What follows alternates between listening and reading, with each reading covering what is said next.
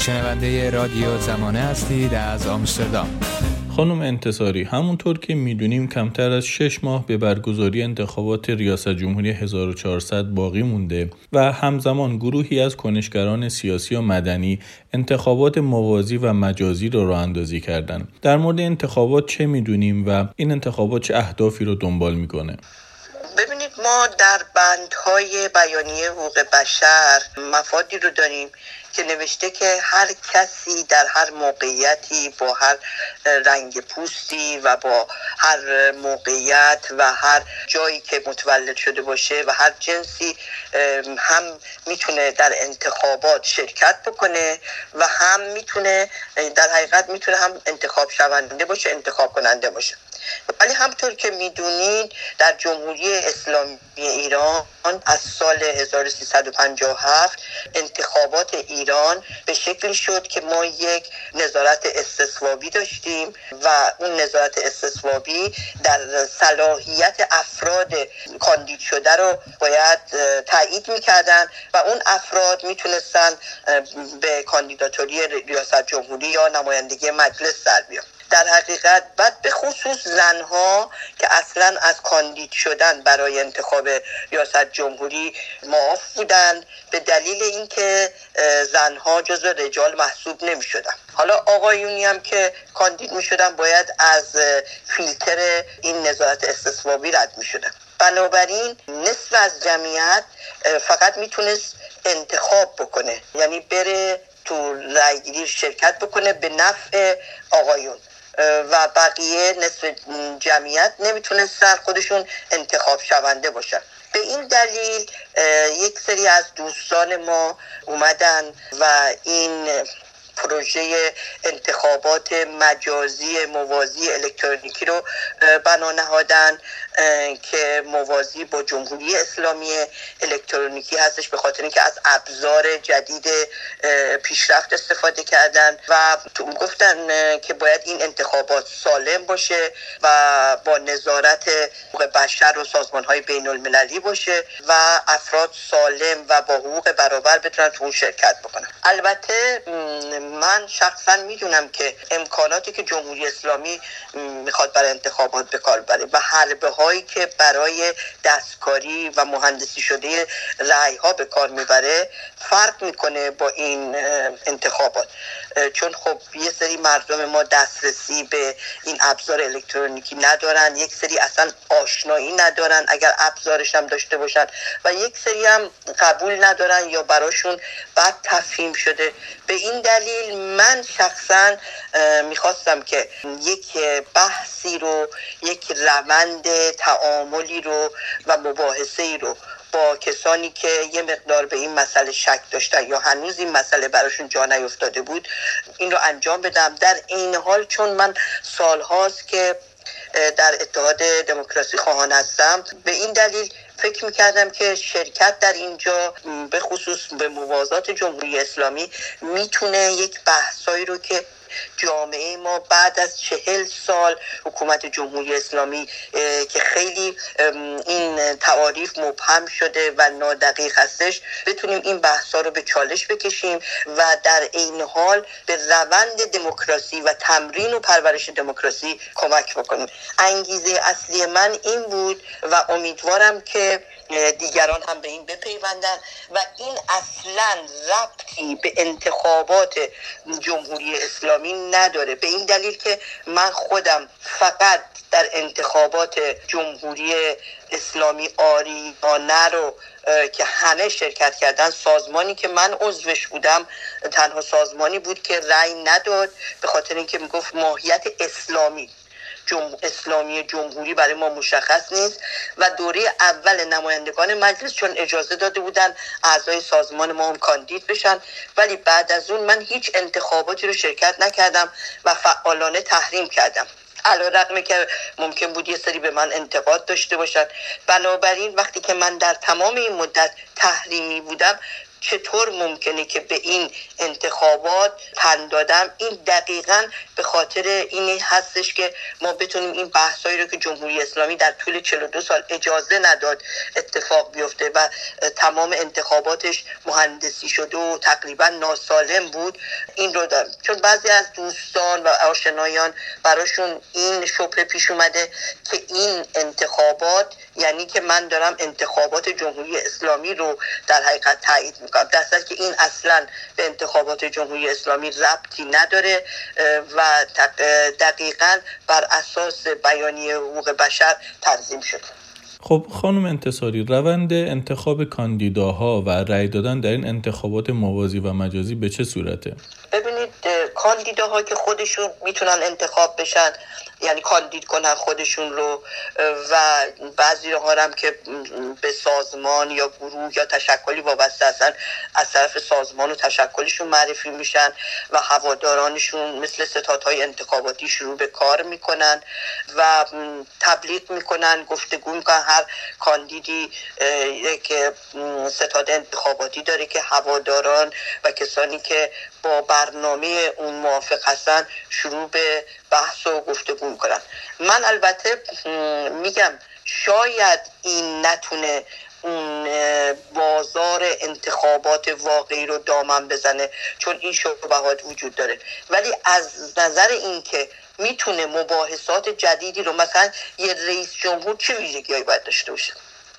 مثلا خود کاندید چه ویژگی هایی باید داشته باشه که ما دوباره توی آلترناتیو جمهوری اسلامی دچار اون مشکلاتی که سال 57 شدیم و تا الان هم داریم عقبش رو می‌کشیم دچار اون مسائل بشیم. ولی شما در صحبتاتون اشاره کردید که این انتخابات مجازی به صورت الکترونیک برگزار خواهد شد یعنی در هر صورت رأیگیری اتفاق خواهد افتاد. بله. ولی من چون لحاظ فنی وارد نیستم این سوالات شما رو ولی می‌دونم که هر فردی یک بار می‌تونه رأی بده و همم باید با مشخصات خودشون باشه. حالا شاید یه ابزار دیگه استفاده کنن مثل اثر انگشت. چون یه سری از دوستان ما معتقد بودن که حتما باید با ماهیت اصلی خودشون حتما با ماهیت کارت ملیشون باشه. ولی یک سری از دوستان ما عقیده داشتن که خب مردم میترسن هنوز هم از برخوردهای جمهوری اسلامی روی این مسئله داره بحث میشه. که حالا آقایونی که دارن رو کار این فنی این کار کار می‌کنن ببینیم چجوری باشه. چون می‌خوان که کاملا سالم و اصلا ترسی از این نیست که حالا ما رأیمون کمتر یا زیادتر باشه چون ما رقابتی با جمهوری اسلامی نداریم. ما داریم در حقیقت معیارهای یک انتخابات سالم رو مباحثش رو تو جامعه به چالش می‌کشیم. خانم انتصاری شما در بخش اول صحبتاتون اشاره کردین که نهادهای حقوق بشری و بین المللی قراره که بر این انتخابات نظارت داشته باشند. لطفا در این زمینه هم بیشتر برای ما توضیح میفرمایید. این دوستانی که در حقیقت دستن در کار این کار بودن یا پیش پیشنهاد دهنده این کار بودن از سالها پیش اینها خودشون از فعالان حقوق بشر هستند و مرتب با سازمان های حقوق بشری در ارتباط هستند و اصلا می‌خوان نتیجه این انتخابات رو و روند این انتخابات رو به مجامع حقوق بشری و سازمان های بین المللی ارائه بدن. خب چه تفاوتی بین یک انتخابات دموکراتیک و مجازی مانند اون چه که شما و دیگر دوستان را اندازی کردیم و قراره که برگزار بشه با انتخابات حکومتی که جمهوری اسلامی داره برگزار می‌کنه وجود داره؟ کاملا با هم متفاوت هستن شما ببینید من همونطور که توضیح دادم تو اون سال اول ما در جمهوری اسلامی یک نهادی داریم به اسم نظارت استصوابی که اون و غیر از این نظارت استصوابی توی انتخاب ریاست جمهور مثلا باید اعتقاد به ولایت فقیه داشته باشه. باید زمینه های فعالیت توی سپاه یا بسیج یا جنگ داشته باشه. باید یک ارتباطاتی با هیئت حاکمه داشته باشه. نمی‌دونم این واجبات نمی‌دونم دین رو انجام داده باشه و یه عده این رو تایید بکنن در صورتی که انتخابات موازی مجازی الکترونیکی اصلا اینجوری نیست. هر کسی می‌تونه کاندید بشه یا هر کسی رو می‌تونن کاندید بکنن و هر کسی هم می‌تونه به اینها رأی بده ممکنه دگراندیش باشه ممکنه که از اقوام باشه ممکنه که از قوم های مختلف باشه و فرهنگ های مختلفی باشه کاملا هم شرایط انتخاب شونده و هم شرایط انتخاب کننده و هم نوع انتخابات سالمی که داره در اینجا انجام میشه و نوع انتخابات مهندسی شده جمهوری اسلامی کاملا با هم متفاوت هستن. چنانچه بعد از برگزاری این انتخابات موازی و مجازی کاندیدایی پیروز بشه چه اتفاقی خواهد افتاد؟ آیا قراره که این انتخابات صرفا یک انتخابات نمادین باشه و همونطور که شما بهش اشاره کردید قراره که برای یک تمرین دموکراسی باشه یا نه؟ غیر از این خواهد بود. ببینید من انگیزم حالا من نمی‌دونم اون افرادی که این رو کردن من انگیزم بیشتر گفتگوی گفتگوی مفصل و مشروع در مورد دموکراسی هستش. به علت اینکه خود اصلا دموکراسی و مفاهیم دموکراسی و اعمال دموکراتیک هم در قوانین ما خالیه و هم در عملکرد و کارکرد جمهوری اسلامی.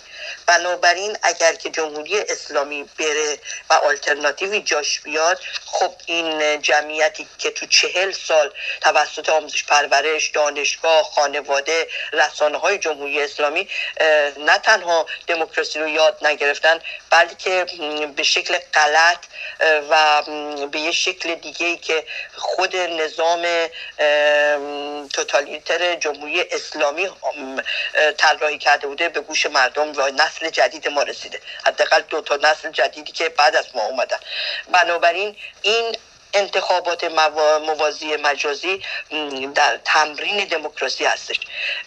ولی اون مسئله که شما میفرمایید چه کار خواهد کرد ببینید اینجا ما یه مرحله گذار داریم. اون چیزی که من فهمیدم یا درست می‌دونم. ولی اگر, ولی اگر بخواهیم که دقیقا مفاهیم دموکراتیک اجرا بشه یکی از شرطاش اینه که تمام گروه ها احزاب سازمان ها و تشکل های سنفی و افراد مستقل هم با هر عقیده و هر تفکری باید در این انتخابات شرکت بکنن و ممنوعیتی نباشه. در صورتی که این انتخابات موازی مجازی داره به ریاست جمهوری رأی میده. در صورتی که خب 80 میلیون جمعیت ما حالا بگیم 50 میلیونش بتونن رأی بدن همه که طرفدار جمهوری نیستن.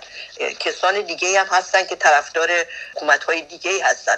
مثل مثلا مشروط خواهی مثل سلطنت طلبی مثل ملیگرایی مثل افرادی که به سوسیالیسم اعتقاد دارن افرادی که چپ هستن سازمان هایی که چپ هستن. چون همه اینا مبارزه کردن در این جامعه. بنابراین اگر این رو به عنوان دوران گذار و به عنوان یه تمرین در بخشی از کسانی که جمهوری می‌خواهند داره انجام میشه. ولی اگر نتونیم همه افرادی که حق شرکت دارن در این انتخابات شرکت نکنن خب معلومه که این کاملا دموکراتیک نیست. فقط اومده به نظرات یه عده ای از افراد جامعه توجه کرده. ولی چون داره در مرحله گذار هست و چون این تمرین و پرورش دموکراسی هست من انگیزم از شرکت در این این بوده. و مسئله یه مسئله دیگم چون زن بودم و در تمام این 42 سال ما از شرکت شرکت کاندید شدن محروم بودیم. فکر کردم که شاید خود این یک دامن بزنه به این انتخابات. شما در صحبتاتون به نکات مهمی اشاره کردید خانم انتصاری. مخصوصا بحث کاندیداتوری زنها در انتخابات ریاست جمهوری که می‌دونیم تا الان محقق نشده. ولی خب با نزدیک شدن به هر انتخاباتی از جمله انتخابات 1400 جناهای مختلف حکومت و نهادهای مختلف سعی کردن که این موضوع رو مطرح بکنن. برای مثال در روزهای گذشته یکی از نمایندگان مجلس گفته بود که نه تنها منعی برای حضور زنها به عنوان کاندید وجود نداره بلکه رجل سیاسی تعریف جنسیتی نداره. حتی شورای نگهبان هم گفته بود که سخنگوش چند بار در ماه گذشته گفته من سیاسی وجود نداره و زنها می‌تونن ثبت نام بکنن. اما خب عملا هیچ زنی تاکنون نتونسته از فیلتر شورای نگهبان رد بشه و به عنوان کاندید رسمی در واقع در انتخابات شرکت بکنه و این انتخابات کاملا مردانه بوده. ولی شما موضع حکومت و جناهایی که در این روزها سعی می‌کنن این بحث ها رو مطرح کنن چگونه ارزیابی می‌کنید؟ من نظر شخصی خودم همونطور که خب تو پیشینه من می‌دونین یکی از فعالیت های من امضای بیانیه 14 نفر بوده. و در اونجا به سراحت ذکر شده که ما خواهان گذر از جمهوری اسلامی هستیم به شکل مسالمت آمیز و بدون خشونت تغییر قوانین اساسی انتخابات آزاد و دموکراتیک با حضور نمایندگان اصلی مردم و نمایندگان سازمان های بین المللی و حضور آزادی زندانیان سیاسی و حضور تمام احساب تشکل ها سازمان ها من همچنان به اهدافی که در اون بیانیه چهارده نفر و به این دلیلم امضاش کردم همچنان قبول دارم اون رو و نظراتم همون هست.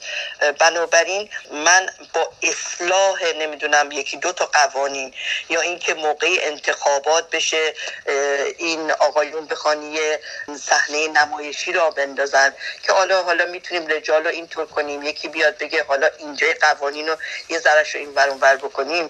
من اساسا با مسئله ولایت فقیه مخالف هستم. یعنی اصلا نمی‌تونم بپذیرم که الان انقدر پیشرفت کرده که ما داریم انتخابات مجازی الکترونیکی داریم می‌ذاریم. بعد یک نفر بیاد و بتونه همه مسائل رو در کشور یا وتو کنه یا تایید بکنه.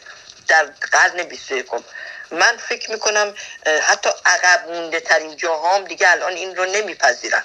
بنابراین اساسا من با هم قانون اساسی و هم مسئله ولایت فقیه و هم بسیاری از کارهایی که جمهوری اسلامی کرده و از حوصله این گفتگو شاید خارج باشه.